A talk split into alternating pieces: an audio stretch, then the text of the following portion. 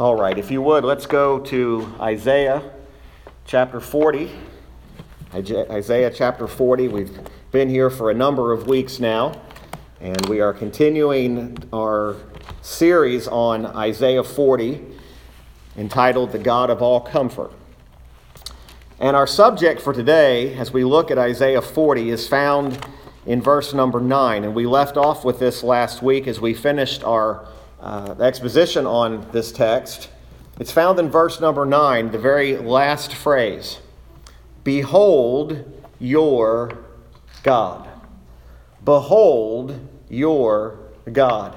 It was this phrase that we concluded last week's message with, and it's this phrase that reminds us of why we can trust everything and every word that God says. The word behold is an interesting word. It's a word that, at its simplest definition, means to look. It means to set your eyes upon. But it doesn't mean to set your natural eyes upon as much as it means to set your eyes of faith upon. There's a difference in eyes of natural sight and eyes of faith. Uh, many people don't have to be convinced of something if they can see it with their natural eyes. But what Isaiah is trying to get us to understand is that I'm not asking you to behold your God with natural eyes. I'm asking you and commanding you to look at your God with eyes of faith. You see, it's in the eyes of faith is where we see God. Remember, all of these thoughts are in the context of the sovereign comfort of God, which makes God and God alone the God of all comfort. And that's what we've been driving home over these last seven or eight weeks. And yet, the prophet Isaiah is calling Israel to behold, not with natural eyes, but to behold with eyes of faith, your God. You see, when we're told to behold, it's not a singular one time event.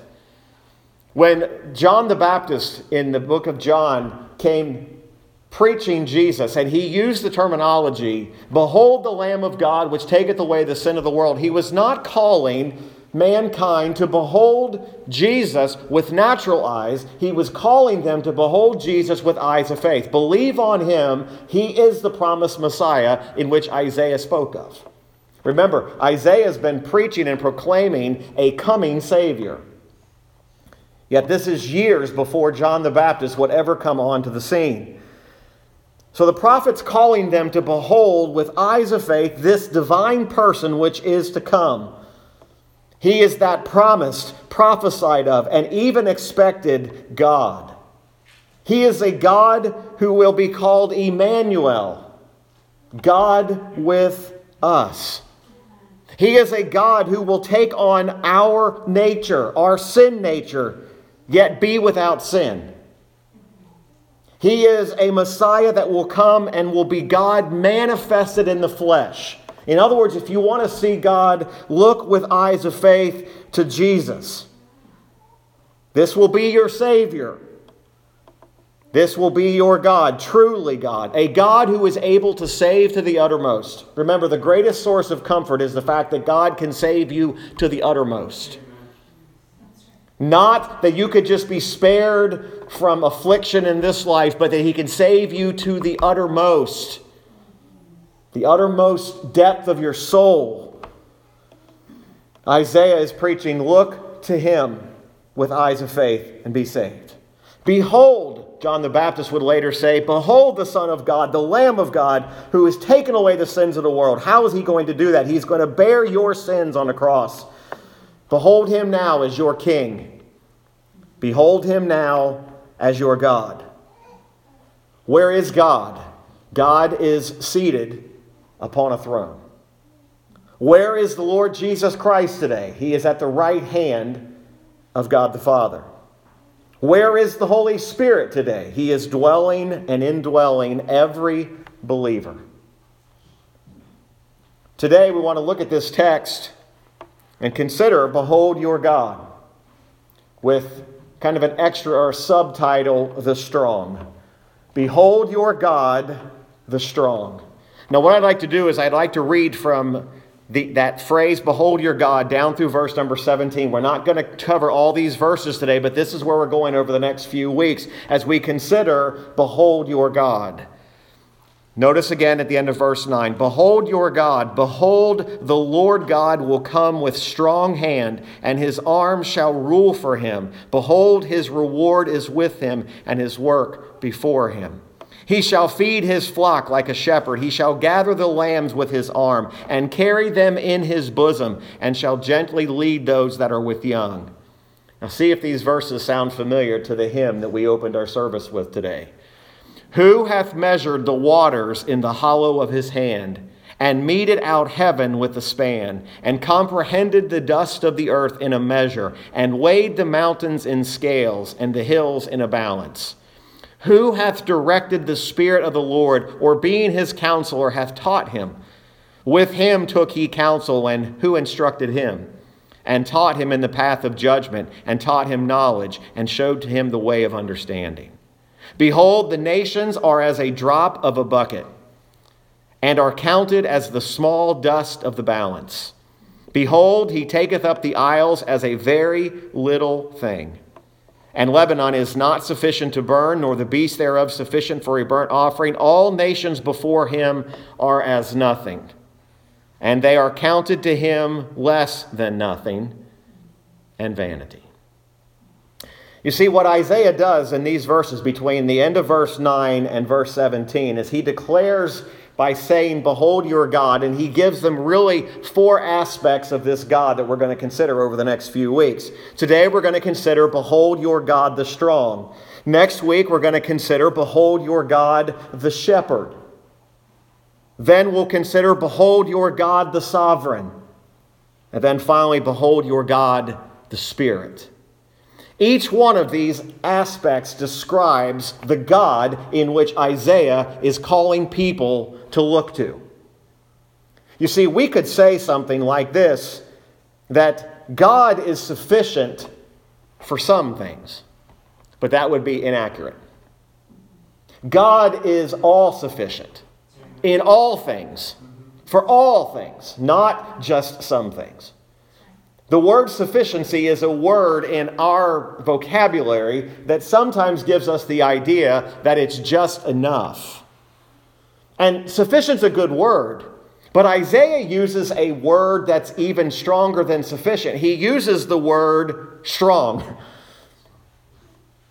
Not only does he call him strong, but look at verse number 10. He calls it a strong hand.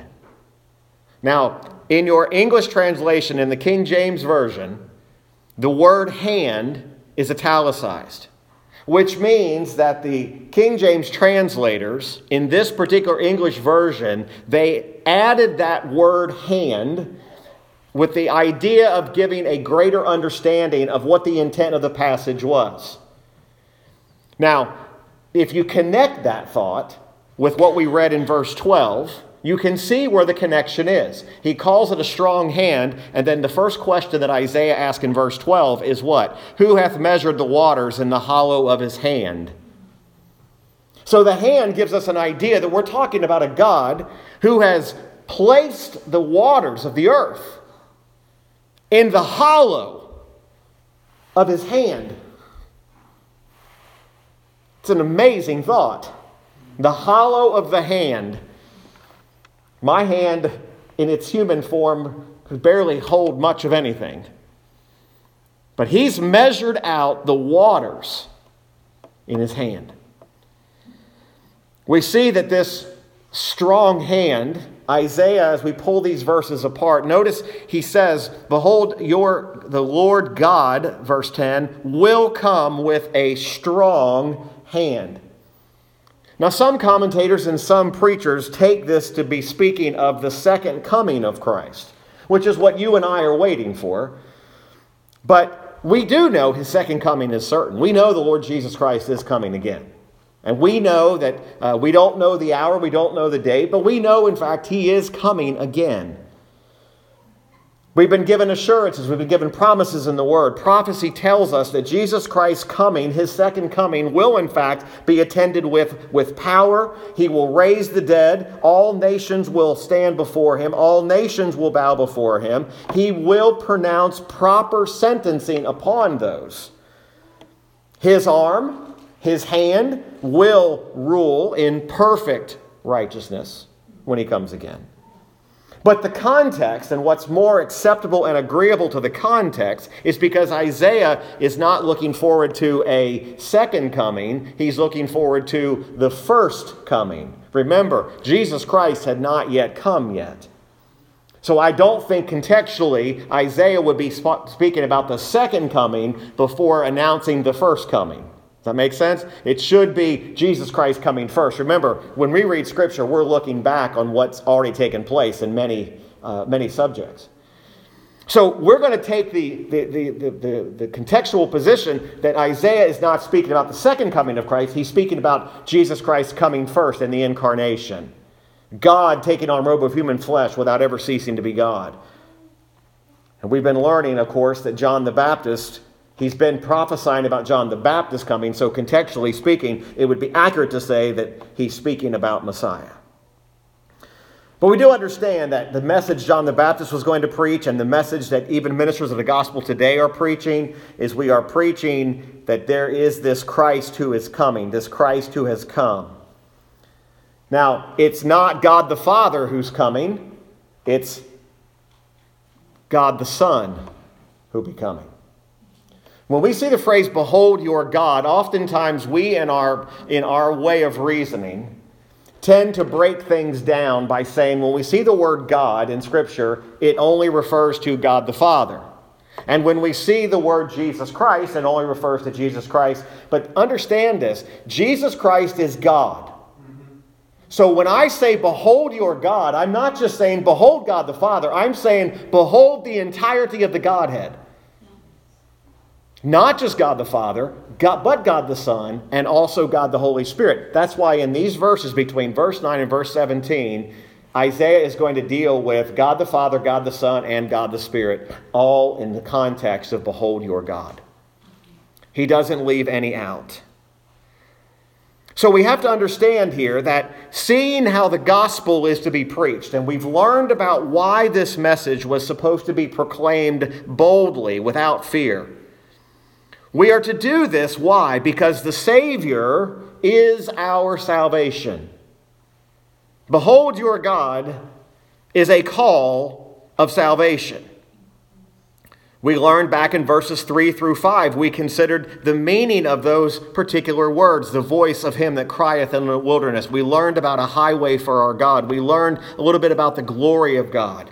We learned about all flesh seeing it.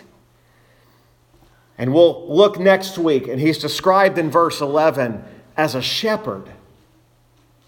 Look what it says He shall feed his flock like a shepherd. One thing I noticed when I was over here a little bit earlier this morning, I noticed the use of the word his in verses 11 and 10. Notice, his arm shall rule, his reward his work, His arm, His bosom. It's about what God does, not about what we do. Many today are preaching a religion about what they do instead of what God does. Man is so enamored with himself that he would rather elevate what he does than what God has done. You don't see God calling man to exalt, you don't see God calling man to exalt another man. You see God using his men to call people to exalt himself. Any religion that exalts man and attempts to lower God is nothing more than a cult. It's a cult. Because only the true gospel elevates God. Every other religion has some element of it that elevates man, either in what he does, what he has to do, or sadly, what they believe earns the right to be saved. All of that is cultic. That is not the gospel. So notice that Isaiah is calling them to behold the strong hand or the strong arm. That tells us something about us. God's hand is strong, our hand is weak. God's hand is strong, our hands are weak. Remember, Isaiah 53 6 tells us about what our condition is. All we like sheep have gone astray. We have strayed away from God. There is nothing that in us that made us move ourselves towards God. It was His strong hand that sought us and brought us unto Himself, not the other way around. Some, some men preach a gospel that men are chasing down Jesus, and pardon this expression, trying to grab onto the hem of his garment, and that he is dragging them and not real accepting them. No, no man would go chasing after the Lord Jesus Christ. It is he who comes after the sinner. Again, man is enthralled and enamored with himself. And yet, it is this very purpose that that's not what the message is. I'm thankful to know this morning that God has not left me to myself to come to Him when I'm ready because I would have never been ready. I would have never been ready. But yet He came seeking after me. God is the one sending the deliverer. We're not delivering ourselves. Verse 10 and 11, he is described as he who will deliver, he who will shepherd, he who will lead. When we see the word shepherd, we immediately go to the Lord Jesus and we think about the shepherd and the sheep. We see in this picture this, this perfect combination of compassion, of tenderness, but strength. You know, it's, it, this may be a little bit of a side note. It does not have to be either or. Do you know a strong man can be compassionate? Do you know a strong God who, who, who, who deserves and demands justice and holiness can still be a compassionate God? You don't have to make God the God of only love or the God of only wrath. A God of wrath and a God of love coexists. And a shepherd exists who gently, it says, I'm, I'm getting into next week's message already, who gently, gently leads his sheep. It's the same God. The same God who leads with a strong hand who comes with a strong hand is the same God who will gently lead his sheep. What an amazing blend of combinations. To think about this is that same God, strength and tenderness, all at the same time. It's interesting that Jesus Christ himself personified that in his earthly ministry. He would preach to the Pharisees Woe to you, hypocrites, vipers! who hath warned you of the wrath to come. And yet, using the same terminology, all you who are heavy laden, come unto me, and I will in no wise cast out. Amen. The same God. And yet, Isaiah is saying, Behold him. He's telling us to look. Why? Because man will not naturally look on his own. We often think about something that's strong. And Isaiah here speaks about the strength of the deliverer. His arm shall rule for him. Christ will have the power of himself to do the work that he comes to do. What's the work that he's going to come to do? He's going to come and he's going to completely do the work of salvation himself. In Isaiah 63, there are this entire chapter is related to this, but Isaiah 63, the verse five, the first five verses here, again is a prophetic, um, a prophetic look by Isaiah. Isaiah 63, verse 1, It says, Who is this that cometh from Edom? with dyed garments of Bozrah? this that is glorious in his apparel, traveling in the greatness of his strength. I that speak in righteousness, mighty to save. Wherefore art thou red in thine apparel, and thy garments like him that treadeth in the wine fat? I have trodden the winepress alone, and of the people there was none with me. For I will tread them in mine anger, and trample them in my fury, and their blood shall be sprinkled upon my garments, and I will stain all my raiment. This is, this is part of that God of, of justice, that God of vengeance. For the day of vengeance is in mine heart, and the year of my redeemed is come. And I looked, and there was none to help, and I wondered that there was none to uphold. Therefore, mine own arm brought salvation unto me, and my fury it upheld me. And I will tread down the people in mine anger, and make them drunk in my fury, and I will bring down their strength to the earth. It will be Jesus alone who will be sufficient for all these things. And then the first of these, his statements back in our text in Isaiah 40. His arm shall rule for him. Behold, his reward is with him. So we need to understand here that it's going to be this strong hand that is going to rule, but it's also his reward is going to be with him. We need to be delivered. There's no question about it. And friends, I'm telling you, everybody seems to have the answer to what's going on in life right now, and I'm telling you, the only answer that has ever been is the gospel of Jesus Christ. That is the only answer for this sin sick world. Now, there are things that we ought to say, there are things we ought to stand upon, but I'm telling you, no change, no deliverance takes place without being delivered by the gospel of Jesus Christ. You cannot expect a depraved, lost individual to live godly you can't expect that. Christians are living like we can't believe what we're seeing. We're seeing the results of depravity. And as bad as it is, we have not yet seen man in his absolute worst. We still haven't seen it, as bad as it is. And folks, there, is, there are some horrible, atrocious, awful things happening.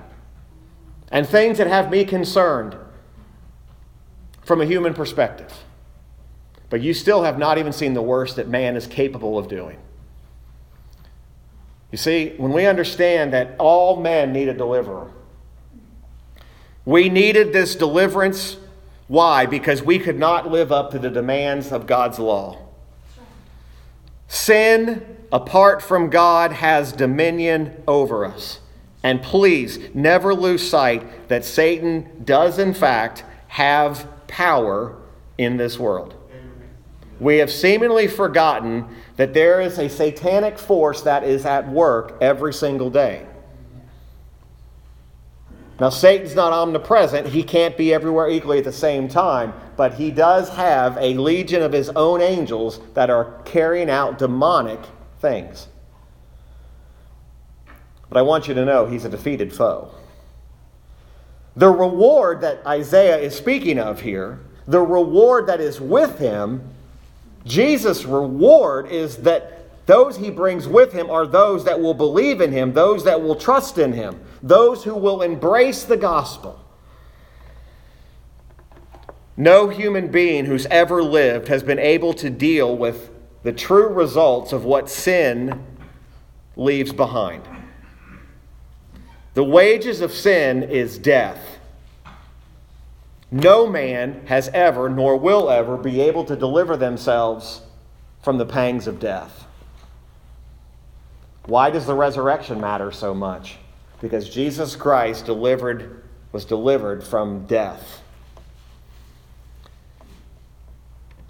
Jesus Christ would come to this earth would take on that robe of human flesh. He would bring his reward with him. Notice he says not only is his reward with him, his work before him.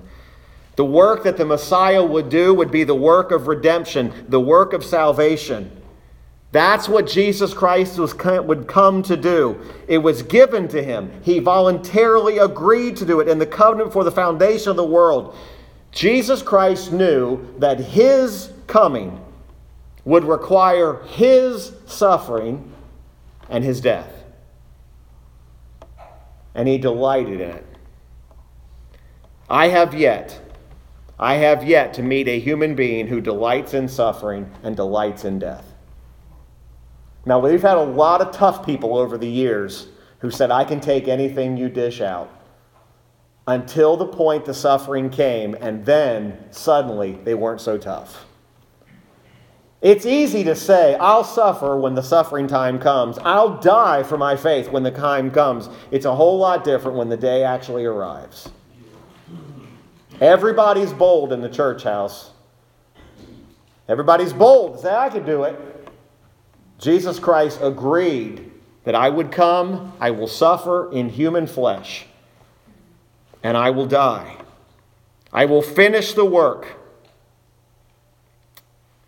He is, in fact, that strong hand. He's a strong hand who is a sufficient ruler. Why can he rule us? He can rule us because he has been given all power over heaven, over death, over sin, and over hell. He did what we could not do. The Apostle Paul himself wrote, For what the law could not do, in that it was weak through the flesh, God, sending his own Son in the likeness of sinful flesh and for sin, condemned sin in the flesh, that the righteousness of the law might be fulfilled in us. We were so weak, we couldn't keep the very basic tenets of the law. Because if you're guilty of breaking one, you're guilty of all. That means all of us were too weak to keep the law, period. But yet, you have a sufficient ruler. Man born in sin could not fulfill that which Jesus Christ would fulfill. And he did it alone. Luke 151 simply says this about Christ, he hath showed strength with his arm. This strong hand, his arm shall rule for him. His reward is with him, his work before him. We see the entirety of the work in which Jesus Christ did as a sufficient ruler. But he's also not only that sufficient and strong ruler, he is a sufficient and strong Savior. When you talk to people who really, before their eyes, were truly open to their own sin, they describe it as not being able to see what they can see now. What they couldn't see, and why I believe this is so important, and I think you cannot be saved until you see it, until you begin to see the actual nature of your own sin some people say, I've heard, I've heard sermons all my life. I grew up in the church. I've memorized Bible verses. And yet, I never saw my own sin. I never saw that I, my sin, put Jesus Christ on the cross. My sin, not the Pharisees, not the Sadducees. It's easy to look at the cross and say, look what the Sadducees and Pharisees and the Roman government did. No, you did that. I did that. And that requires me actually seeing God with eyes of faith, not with natural eyes. Because with natural eyes, the cross looked like a colossal failure. How can a Messiah die like that? like a common criminal. How can our Messiah, and yet the very nation of Israel that Isaiah is telling them, Behold your God, are the primary ones that will reject Messiah when he comes, and yet they were privy to the information before the Gentile ever was. You realize the Jews knew long before any Gentile nation knew that a deliverer was coming. They've known about Jesus longer than anybody else, and yet today most of them are blinded to the reality of the truth of Jesus Christ. You see, it's not until God opens the eyes we can even see. Opening the eyes isn't just so we can now see Jesus, opening the eyes is so we can see our own sin and our need of repentance. 50 or 60 years ago, repentance started dropping out of the plan of salvation. Repentance suddenly started disappearing from pulpits. Suddenly, it was no longer about repentance, it was about admittance. Admit you're this. Me admitting it isn't repentance. If you tell me I'm wearing a gray suit today, I can admit my suit is gray. That's not a problem. Repentance is a whole other thing. I see my sin and I'm going to I want to do something about this. I don't just want I just don't want my heaven-bound ticket. You preach a gospel that's just you want to go to heaven and doesn't have anything to do with repentance and has nothing to do with seeing your own sin. You're preaching something false. It's not just about getting out of hell, it's about understanding the reality that in our own sin, Jesus Christ experienced the worst things that any human being could ever endure, and he wasn't guilty of any of it. You were. I was. And yet, Jesus Christ dies alone on a cross, and yet the Bible says he was strong enough to endure it all. Psalm 89 19 says, God laid help upon one that is mighty. Our help cometh from the Lord. The prophet Isaiah writes of him in, Isaiah 63, which we read. He writes about Jesus himself, saying, I have trodden the winepress alone. That's why I had us read that text in Isaiah 63. The Lord Jesus Christ's power would be sufficient and strong enough without the help of any other. Jesus Christ would have all means available to bring his sheep unto himself. Mankind thinks God needs assistance. I grew up being taught in that in many ways. God needs you. Enlist in God's service. Now, I'm not saying you shouldn't serve God, but I'm telling you today if you're doing anything for the Lord Jesus Christ because you think God needs you, you misunderstand depravity and you misunderstand who you really are. God has never, until you can measure the waters in your hand, there really is absolutely no comparison. Can you, can you imagine someone actually saying, God needs me? Can you imagine pastors standing up in their pulpits today saying, Listen, I'm telling you, God can't do this unless He's got me. He doesn't need me.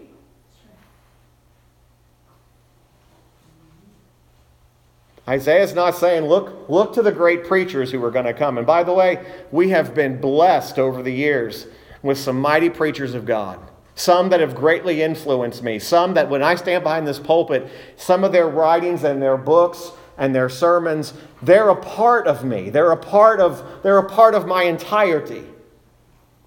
But Isaiah is not saying, one of my favorites is is Charles Spurgeon. He's not saying, Behold Charles Spurgeon. Spurgeon was used greatly, but he's not saying, Look at Charles Spurgeon. He's saying, Behold your God. Spurgeon was fallible, just like every other preacher who will ever stand up, whether it's a, whether it's a preacher as a pastor in a pulpit or a missionary on a foreign field, an evangelist, whatever it is. That man is fallible. That means that man's going to say some things that aren't quite right. he might actually get the words turned around, and he might actually, once in a while, might actually give the idea that the gospel he's preaching, he might make a mistake in the way he presented it. Why? Because we're fallible creatures. But when Isaiah says, Behold God, he's pointing them to a God who is never wrong, a God who never makes a mistake, a God who doesn't change, a God who is the same yesterday, today, and forever.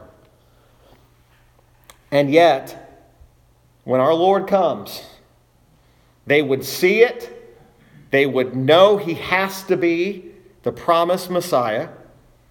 John the Baptist would point people directly to him, say, Behold the Lamb of God, which takes away the sin of the world, every Jewish person knew who John the Baptist was talking about. Because they knew the Old Testament scripture. They knew what Isaiah 40 said. They knew Isaiah 9. They knew about Emmanuel, God with us.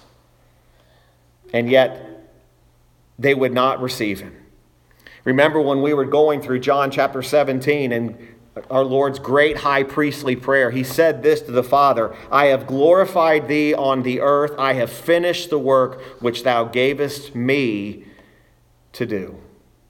In this verse number 10 of Isaiah 40, Isaiah prophesies that the Savior will have a great reward for all that he does and all that's going to happen. Behold, his reward is with him and his work before him he proved exactly to be what Isaiah said he would be. And I love what Paul wrote in Philippians 2 9 regarding the Lord. He said, Wherefore God also hath highly exalted him and given him a name which is above every name.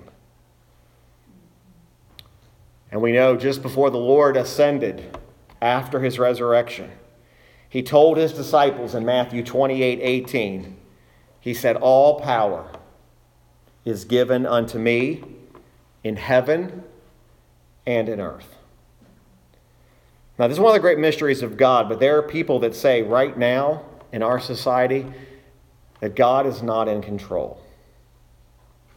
He has never ceased being in control. If you preach a God that is not in control right now, I don't want your God.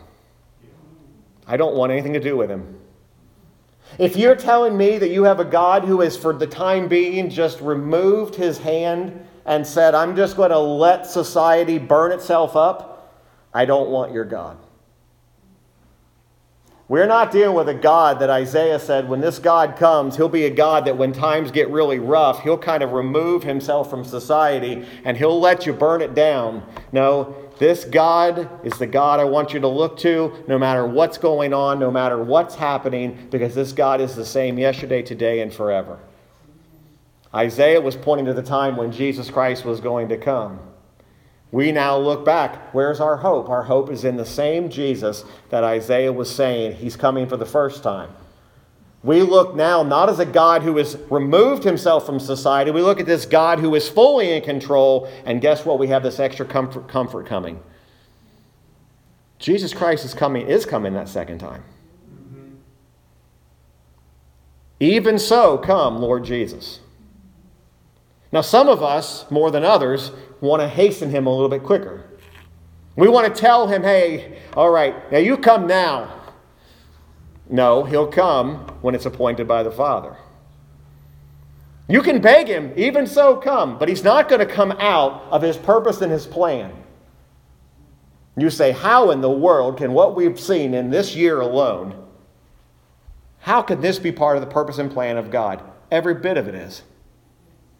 You said some of this is really bad. It is. But do you know that this is not the first time in history things have been really, really bad? Why is it so bad? Because you and I are living it. History has a way of being forgotten. Perspective has a way of only affecting us if it affects us. We, we, we are so prideful, we even do this. We look at our, and we say, look, nobody has ever gone through what we're going through. People have gone through worse. There are people who are going through worse things right now than what we're even going through. Now, that doesn't mean that this isn't hard. And that doesn't mean that this isn't challenging. And, and this doesn't mean that these things are not heartbreaking. But I would simply tell you the same thing that Isaiah would have told everyone who would listen Behold your God. When you see when you see the things that are going on in our world, behold your God. Not behold some God. It's amazing how much false religion's coming out of the woodwork right now and giving people no hope at all. None. I hear what their leaders say, and I said, That's not hope. That's not comfort. And we have a few more here today than we had last week, but I made this statement last week. It's an amazing thing. God did not just bring us to Isaiah 40 just randomly. We were, this was, we were going here before any of this ever happened. Because he knew God's people need to be reminded of the comfort that's found in him, even in the midst of things that are troubling. Behold your God. Remember what Isaiah even would say later in Isaiah 53 about the Lord. He said, He shall see of the travail of his soul and shall be satisfied. By his knowledge shall my righteous servant justify many, for he shall bear their iniquities. I stand before you today justified not because of my own goodness. I stand here justified because of Christ's goodness. And Isaiah, although he's pre- preaching before Jesus had actually come, he was pointing them to that deliverer, that strong hand, that strong arm, that shepherd. You today may be sitting here and you might say, I don't see what the need is. But I would tell you this this morning if you realize your condition and you realize the position that you're in right now, you realize that I am hopelessly separated from God right now. I'm hopelessly separated from Him. I am not in Christ today. Then I would command you today, by the authority of Scripture, not on my commandment, but on the commandment of Scripture, repent and believe the gospel of Jesus Christ. Not with eyes of natural eyes, but with eyes of faith. Faith that says, I realize what Jesus Christ has done for me. People ask me today now, what is your testimony of salvation? And it's very simply, Christ died for me. You know what it used to be? I prayed this, this, and this. If you know that Christ died for you, repent of your sins. Trust in Christ alone. Believe the gospel, not with human eyes, but by beholding your God with eyes of faith. If you realize that Jesus Christ, he who knew no sin, became sin for you, realize your greatest enemy, your greatest danger has been conquered the wages of sin. What we see going on in our world today and every other year, every past century, everything going forward. When we see man acting the way they act, we're acting in accordance to our nature. What we are depravity.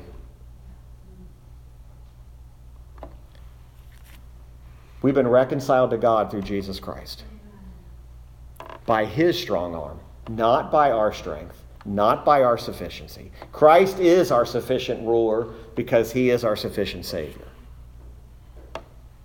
Today's that day I plead with you come to Christ. Don't walk to him, run to him.